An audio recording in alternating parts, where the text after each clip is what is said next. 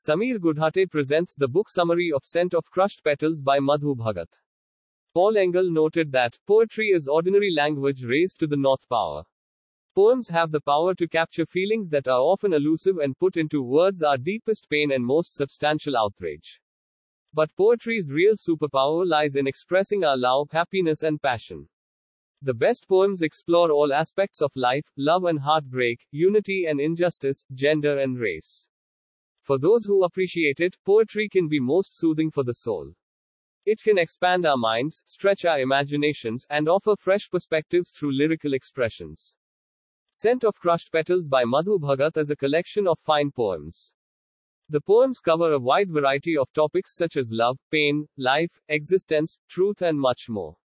The book changes the perspective on life. With the completion of the book, the reader has a new thinking perspective, which is a positive frame of mind.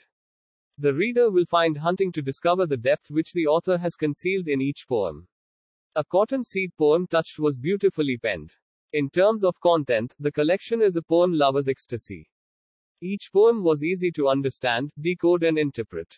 A few of the poems worth mentioning are Life, The Hazy Picture, A Painful Existence, and A Bond Unfathomable. The lucidness of the words and the meanings the poetess tried to convey are virtuous. Before the start of each poem, the sketch is just the gist of the poem, but we come to know only after we read and digest the poem.